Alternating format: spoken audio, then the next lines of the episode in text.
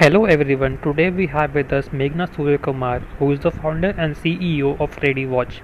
CrediWatch is a data insights as a service company that provides lenders, businesses with actionable credit intelligence on private entities they need to improve trust and increase their lending and trading activity.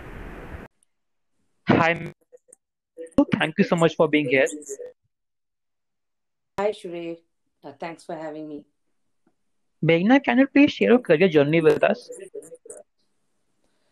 Sure. So, um, prior to setting up uh, CrediWatch, um, I actually used to practice as a corporate lawyer. I had my own uh, small little international practice, which was based out of New York and India, and I'm uh, licensed to practice in two countries. And I spent about 15 years of my career as a lawyer, due diligence and mergers and acquisition transactions. So I used to do this for both uh, in both countries, India and the US. And when we did a lot of due diligence uh, on M&A transactions in India, a lot of the data that we uh, you know looked for to find any risk relating to the target was actually we had to find it very manually by visiting various government bodies to find out information about a company. Uh, and this was a very, very cumbersome process. And I had to go to the registrar of companies office. I had to go to the courts. I had to go to the sub registrar's office to find real estate records. I had to, you know, look through several news media sites to find any articles. I had to do a lot of manual work, visit the income tax office to actually find if there's any risk related information about the target company my client was acquiring. In the US, the experience was a little opposite, where a lot of this, most of this data was available in the digital format directly.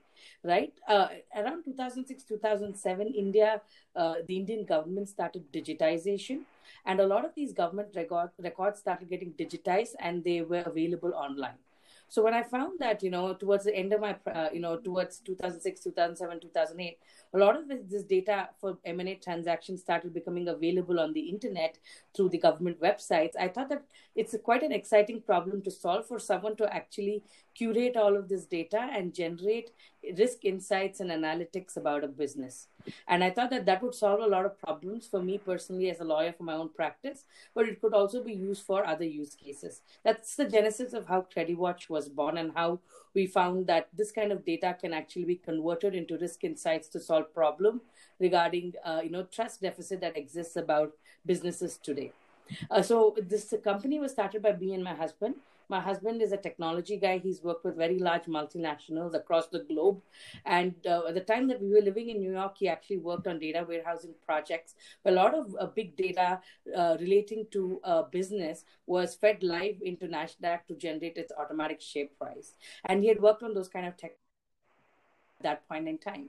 We felt that we could combine our you know expertise my subject matter expertise and his technology expertise to actually solve this problem uh, you know using a lot of new technologies. And you know at 10 years ago 8 years ago uh, ai and machine learning were very very new concepts. And that's how we started this exciting journey when we started solving this problem from the pra- perspective of my practice itself. So when we started solving this problem we took a small amount of seed money and we started uh, you know this company. And uh, the, the word spread and it so happened that some of the new digital lenders that exist today for example capital float uh, they were very early stage startups uh, around 2016 and uh, they kind of approached us you know in 2015 16 when we, were we were in the stealth mode and said why don't we use these data apis to also solve the problem to you know about how fast can we lend to a lender? I mean to a borrower if this kind of information is available uh, you know almost via real time via api and uh, we, we were one of the first fintech firms to start giving APIs on data analytics and insights in the market. And with Capital Float being our first customer in 2015 16, when we were in the stealth mode, uh, you know, the word spread. And today we work with over 20 plus uh, financial institutions uh, and, you know, all sorts of digital lenders and digital platforms. And we also have, uh, you know, have raised a Series A uh, very recently in October 2019 from Silicon Valley Ventures.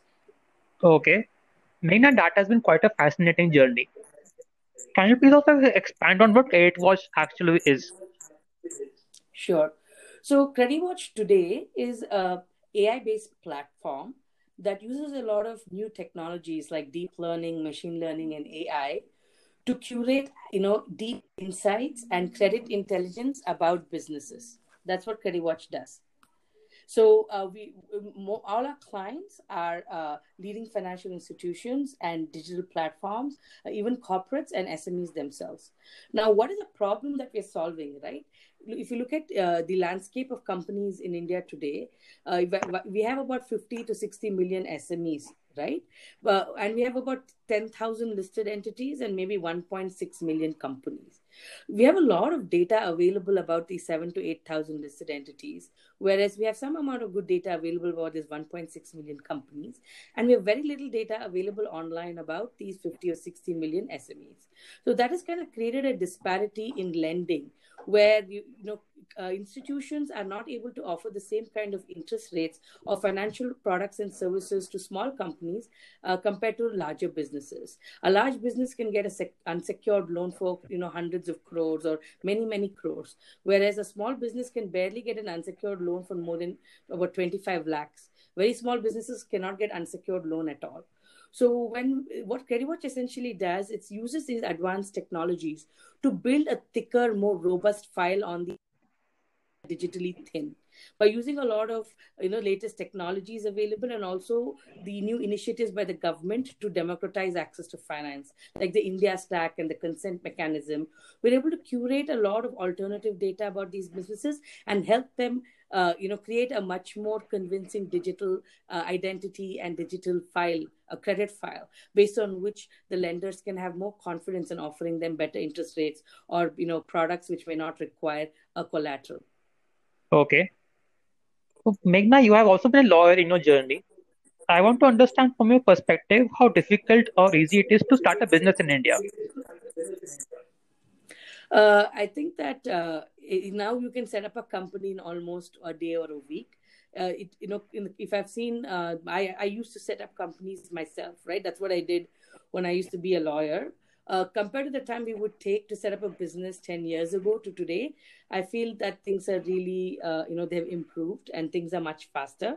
But having said that, uh, when we look, go into the realm of business, uh, setting up the company uh, and and with only one set of regulations that may apply to a business.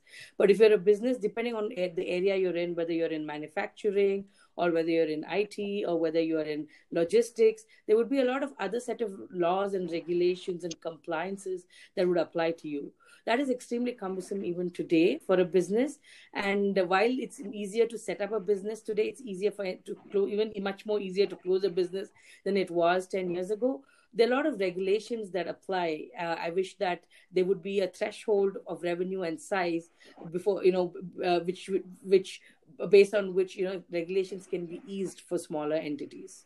Okay. And what are what are your thoughts on the government schemes for women entrepreneurs in India? Government scheme for women entrepreneurs in India. I think that uh, uh, in the past uh, two to three years, uh, there's been um, very exciting wave uh, of uh, you know policies. If you look at what the Telangana government is doing, the Telangana government has an accelerator specifically focused on women. I think different governments, whether it's the central government uh, or the Karnataka state government, they have a lot of uh, even through Niti Aayog and uh, you know other government entities, they have a lot of schemes and policies that support women entrepreneurs, celebrate them, and also give them a platform.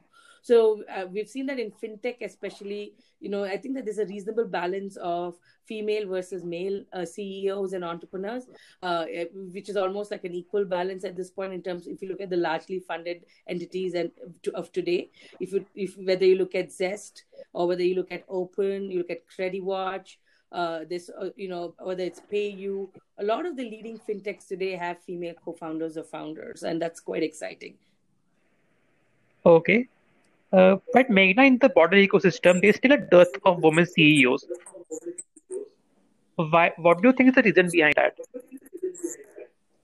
So, uh, so there is a if you, whether you look at STEM science, right? Oh, they're only women. They're only uh, while we have forty two percent of engineers today, right? That doesn't translate to number of female engineers uh, in a company being forty two percent as a ratio right? Right. Uh, even if you look at traditionally entrepreneurship, if we extend the same thing, while we're very exci- uh, qualified, uh, highly talented women uh, that uh, that are there in the mar- that are there today in the ecosystem, maybe the ratio of uh, if you look at the entire startup e- ecosystem, the ratio of men versus women is still skewed.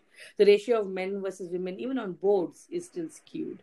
So I think that uh, what this kind of requires a systematic change, and I, I see that the change has been happening, right? Systematic change in terms of uh, a is that uh, women should also be more proactive and take the leap of faith and and participate and and take the risk and become entrepreneurs and at the same time i think that the ecosystem should be more conscious uh, and supportive of women entrepreneurs. So uh, I, I, see that there's some new VCs. For example, we've been funded uh, by Better Capital, uh, and they have one of the best portfolios of female CEOs in the startup ecosystem today, and they funded some of the best female entrepreneurs. So, uh, if more and more stakeholders in the ecosystem uh, start uh, looking at, uh, you know, uh, gender equality and the fact of bringing in, uh, bridging the gap and disparity as much more of a part of their mission, right, and a part of the way they work, that if every diversity in their portfolio, right, and more and more and more women uh, should should at the same time be encouraged to take the risk. So it's kind of a change in mindset. I see that slowly happening. And I, I mean, I'm pretty happy with the way things are, especially the fintech ecosystem, where I can see that uh, compared to what happened in e-commerce, where we really didn't have the, uh, the ratio of female e- commerce founders who were successful versus male was pretty skewed, but uh, in fintech is fairly balanced. Okay. Maybe also mentioned a very interesting point in this conversation that right now, if you look at a broader VC, ecosystem also, less than 10% of the capital goes to women founders. Why do you think that happens? Uh, there could be two reasons. It could be that they're not uh, they're not that many deals that come to them, right? Uh, which of, of, of startups that are led by, and it may be that they may be only getting a smaller percentage of deals that come to them, uh, uh, and that's why uh, you know fewer women are funded right? So it could also be that. So the idea is to ensure that more and more women participate as entrepreneurs because at least the VCs that I've interacted with and most VCs in the ecosystem don't really look at it as a gender issue. Uh, they would look at uh, you know what is the background of an entrepreneur. They would look at what is uh, you know what what's the idea that they are uh, going after. What's the market and what's the product and what's the differentiator. So the parameters they look for are not really gender related and much more on the idea and the opportunity.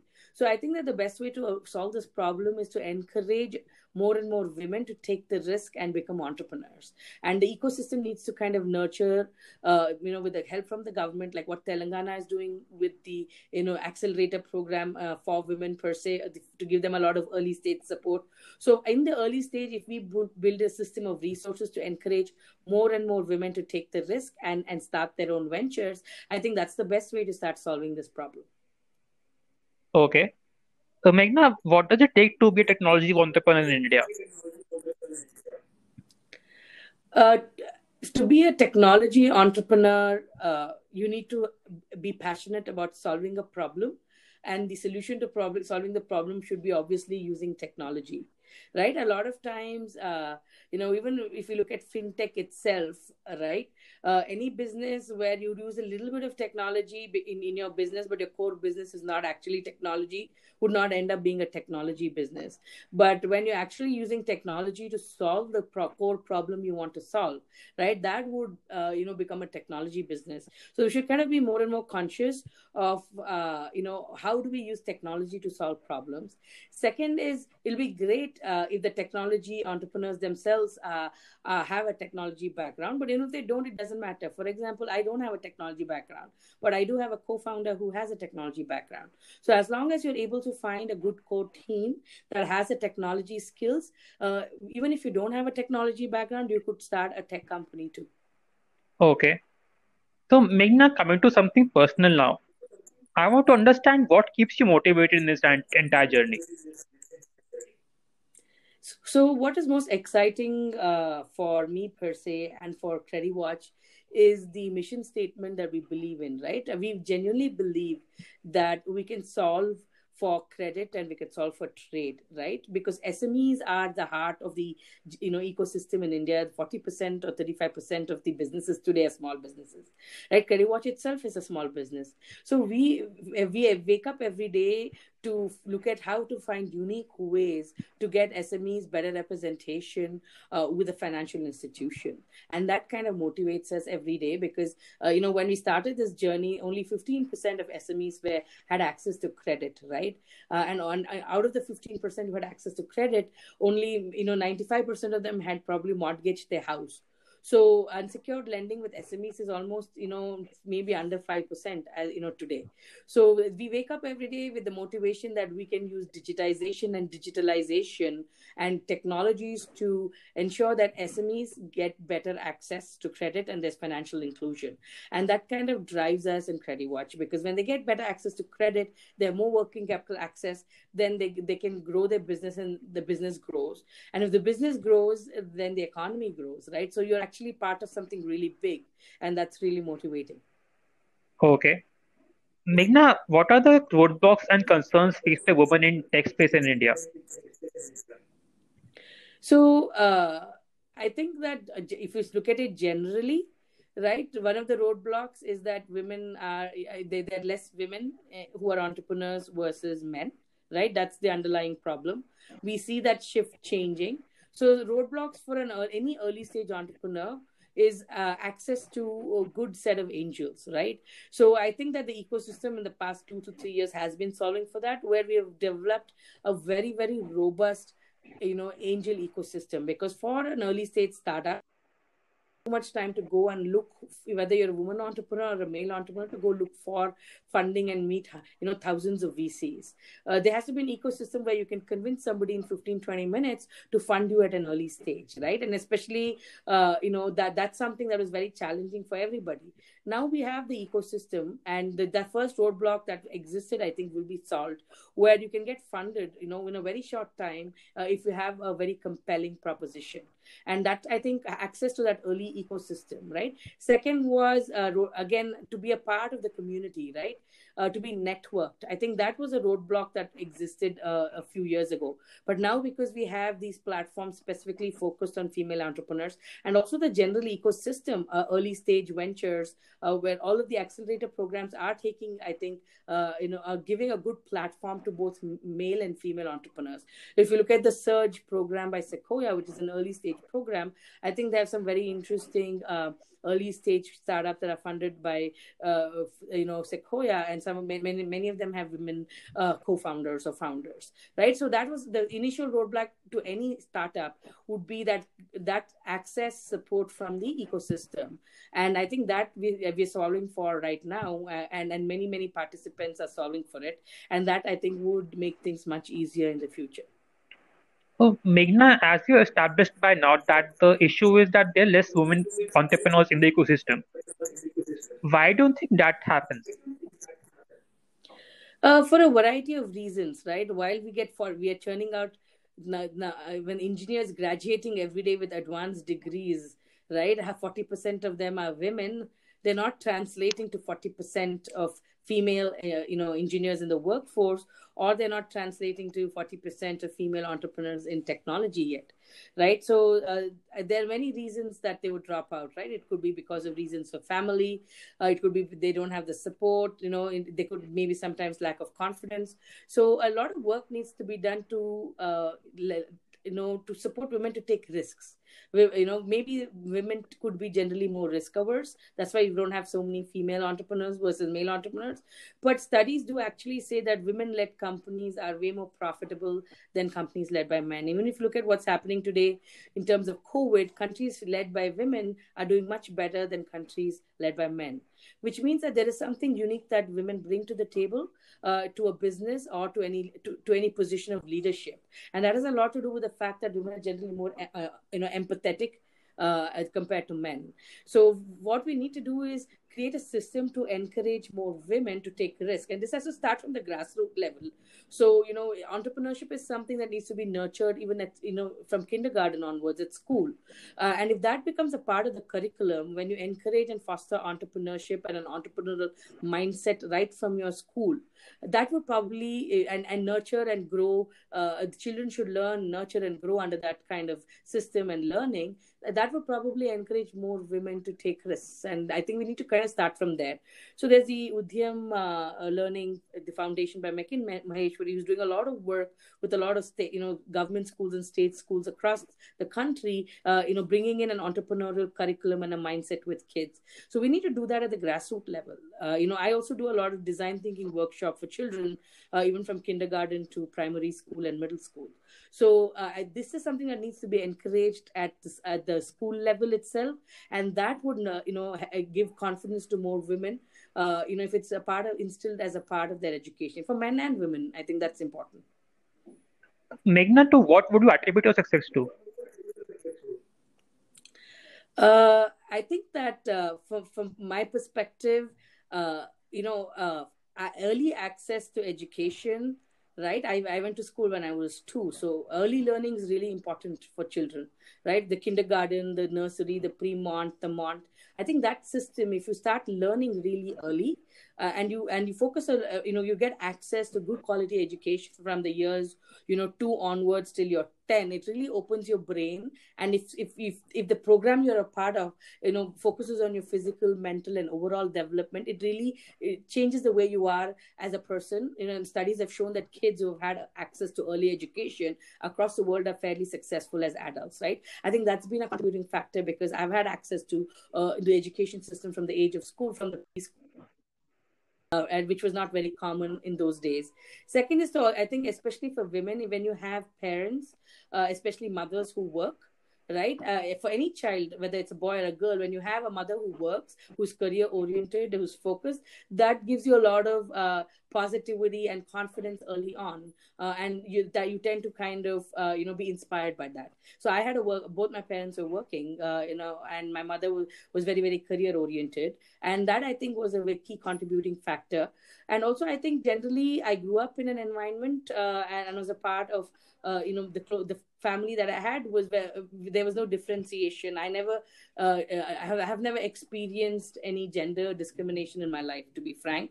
So from that perspective, I think that I had the, uh, you know, opportunity to be a part of the, uh, although you know it was a very middle class upbringing, to be a part of an environment where I was treated as an equal, uh, even in school, uh, even at home, and I think that's the, and that was the confidence that I got to kind of uh, you know that instilled a lot of confidence in me right from the early age. So i got a lot of leadership opportunities even in school. So i think that the, the that in that kind of environment when you grow up early education is extremely important. It shapes the mind uh, of, of of any person and it, it and, and and and that's what would largely determine what you do uh, in your uh, future. And i think that's kind of where the country needs to invest its resources where not only focusing on education from class one, but I think that if children start getting access to learning, right, it need not be a complete school, but from the age of two and get exposed to go, you know, grow their cognitive, mental, physical, you know, all sorts of skills right from that age, you know, we can, we will have a lot of more entrepreneurs. And if you bring that into the curriculum right from then. Okay. Meghna, I want to understand from your perspective, what kind of tips for people who are just starting in, into the tech entrepreneurship space? What are the tips? Okay so uh, the first thing is that uh, the main you should be passionate about solving a problem uh, you know uh, it shouldn't it shouldn't be that you're trying to say what's the cool thing to do? Should i do social networking because that looks cool? Or should i do now fintech because that's cool? But you should really try to solve a problem that you're extremely passionate about. And some of the most successful businesses that we have today have kind of stemmed out of the passion that the entrepreneurs had to solve a problem that they have kind of experienced. So the first tip that i would have is to ensure that you know do something solve a problem that you're really passionate about solving right? And that's the first tip second is i think it's really important uh, for entrepreneurs because there are a lot of challenges uh, it's very hard being an entrepreneur and this is something that nobody talks about that it's quite hard for you mentally to be an entrepreneur because you would kind of be going contrarian against what is advised. You're advised to get a job. You're advised to, you know, buy a house, buy a car, start a family. You know, you know, uh, you know, put save money and and plan for the future. So when you're an entrepreneur, you can't do all of that right? You will probably be in your worst financial situation possible. You were not going to you can't be an entrepreneur in an ideal condition. That means it's very hard on your mental health.